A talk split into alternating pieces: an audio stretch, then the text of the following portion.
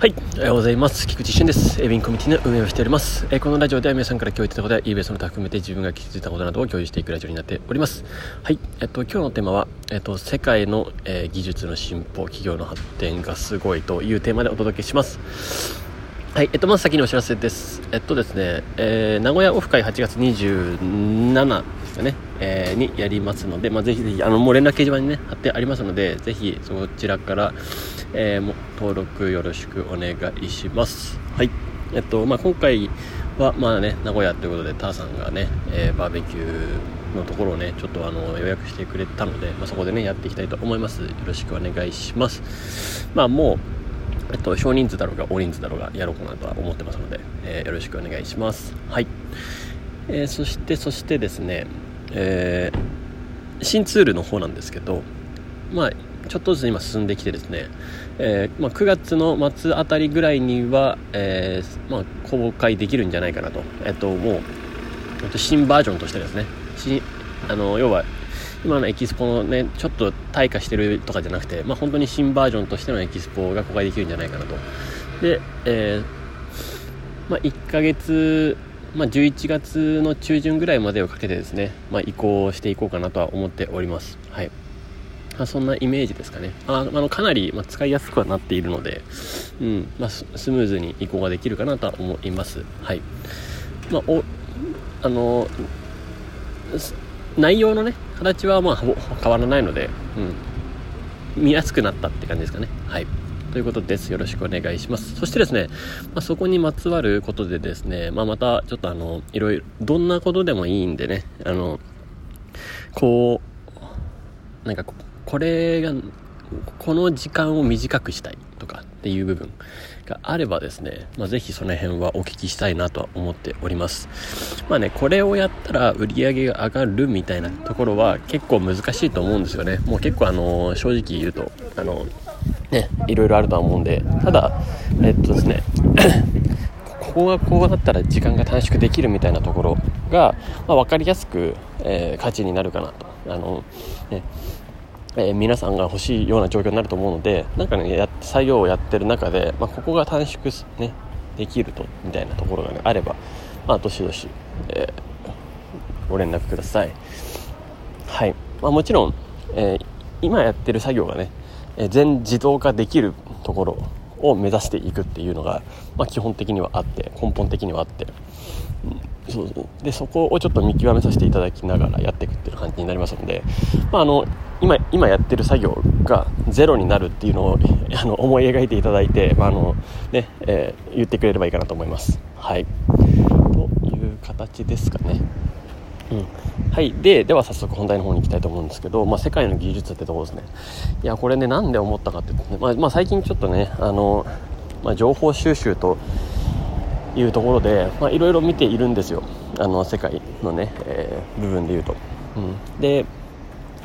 なんかこれからどうなっていくのかなっていう、まあ、単純な興味もあって、えー、でどんなことやってるのか他の人はどんなことやってるんだろうみたいなところがやっぱあって。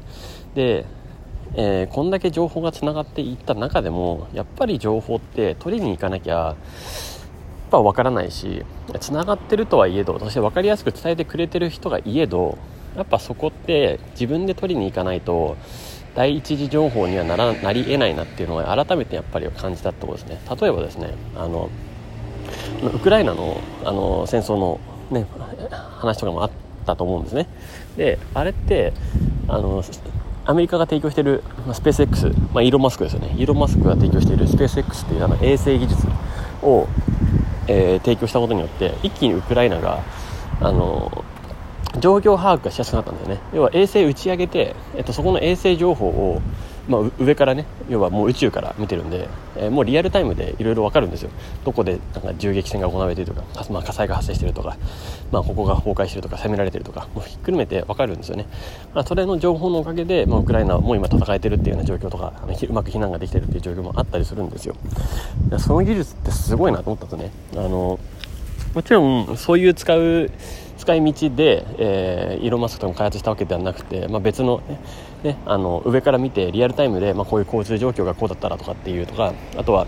えーまあ、あの農作物のあの生作生育状況とかを、まあ、リアルタイムで上が上から見ちゃえばね分かりやすいじゃないですか。なので可視化していくっていうのをやっていくためにねやっていたもんですけど、まあ、まさかそんなねそういう風に使われる使うこともできるな、ね、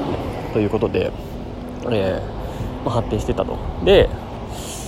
いやこの技術は間違いなく確かにもういろんな産業を改革させるなっていうのはあってもうもう容易にイメージできますよね。てかこの辺に関して言うとホリエモンとかも言ってたんですよ。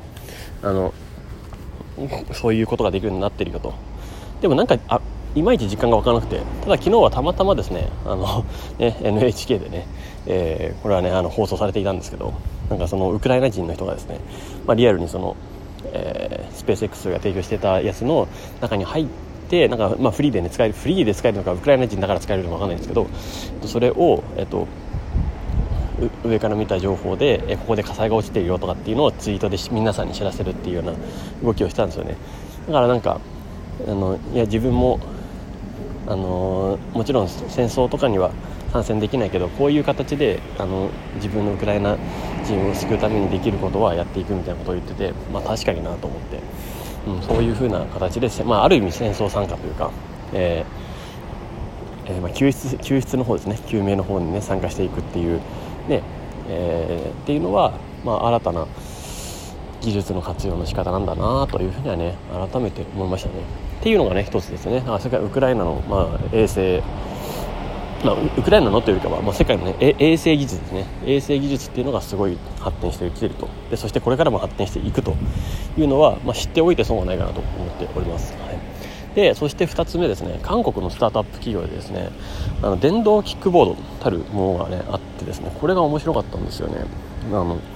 電動キックボード。ね、キックボードなんて乗らないじゃんって思ったんですけど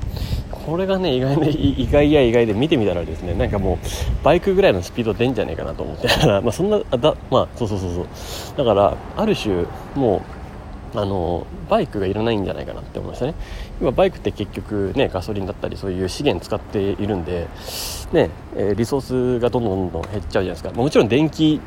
ね、電動キックボードとはいえ結局電気を消費するんで電気不足っていうところが最終的に、えー、なってしまうとそれはそれで問題なんですけど、えー、ただ一応ねそういう資源問題ですよね、え、石油系のそういうのが、え減らせるよと。二酸化炭素とかそういうのがも減らせるよというのが、まあ、大きな改革なんじゃないかなというふうに思います、まあ、もちろん電動で自転車と同じような感じではあるとは思うんですがまあ、結構ねあのキックボードっていうところのコンパクト性をなんか追求してるのがまた面白いなと思ったんですよね、まあ、確かに電動、ね、自転車だとちょっと大きめなね感じなので、まあ、要は、ね、あのよりコンパクトにしていきたいっていう思いがあったんだろうなというふうには感じています。なんかすごい使いたくなりましたね。なんか乗ってみたくなりましたね。えっと、あの面白そうだなというふうにシンプルにね思いました。はい。まあ、そんな技術もね発展していってるよというところでいろいろねそういうのを知っていくと要は何だろう。あのこれから先の、まあ、特に若者たちにとってこういう情報ってすごい刺激的だと思ってるんですよ、えー、で皆さんは特に親、えー、世代の方が多いと思います。でそれをどんどんどんどんあのこんなのもあるんだというのをあの情報としてね与えてあげるっていうのは一個重要なことなんじゃないかなと思ってるんですね。あのキャリアを形成していく上で、はい、でやっぱり今日本もあのスタートアップに力入れてきてるじゃないですか。あの岸田総理がねこの前あの 5, 年 ,5 年後で、えー、スタートスタートアップ企業10倍計画みたいな、えー、みたいなものを出して打ち出してると。ということは、えっと、今、えっと、例えば小6まあ、中1の子たちが要は5年後18歳とかになった時とかにもうまあ18歳で今ね成人なんで、まあ、別に成人だからといってもスタートアップできないとかじゃないんですよね、えーまあ、ある種一つの18を基準にしたというんであれば、まあ、その5年後にはもう10倍ぐらいになってるんで要はもうそれがスタンダードになってる可能性もあるんですよ。起業することが当たり前の時代になってるかもしれないです、うん。まあ、それぐらいの気持ちを持っていた方が、あのー、これからを生きる子どもたちにとっては大事なんじゃないかなと思ってます。なので、まあ、私はねそういう活動も含めてちょっとずつしていこうかなと思いますし、えー、それにね携われるようにねあの未来の、えーとね、技術にねどんどんどんどんあの触れていけるような子たちを、まあ、一緒にね、あのー、生活していければなとは思ってるんですね。はい。まあそういうイメージを持ちながらやっておりますというところですね、まあ、そしてですね、まあ、やっぱあのニュあのちょっとこれはね面白いのは11歳の、えー、何人だったかな？韓国あれこれも韓国人だったかな？中国人だったかな？いるいたんですよ。台湾人かな？はい。あの本当に11歳でもスタート起業してて、えー、もうバリバリにいろんな人とですねコンタクトを取って、えーえー、事業を進めているっていうのを見てですね。いやもう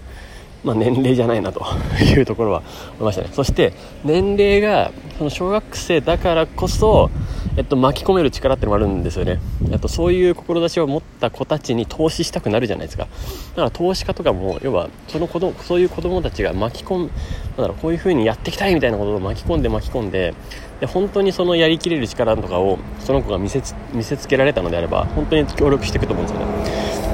うん、だから面白いなと思っております。まあね、日本のね、えっと、スタートアップが、まあ、発展していくような未来はね、えー、まあ来るんだろうなと思いますんで、うん、そこをぜひね、私は推進していきたいいきたいなと思っております。はい、ということで、えー、今日はこれで終わりたいと思います。素敵な一日をお過ごしください。え、ビンコミュニティの菊池一瞬でした。ではまた。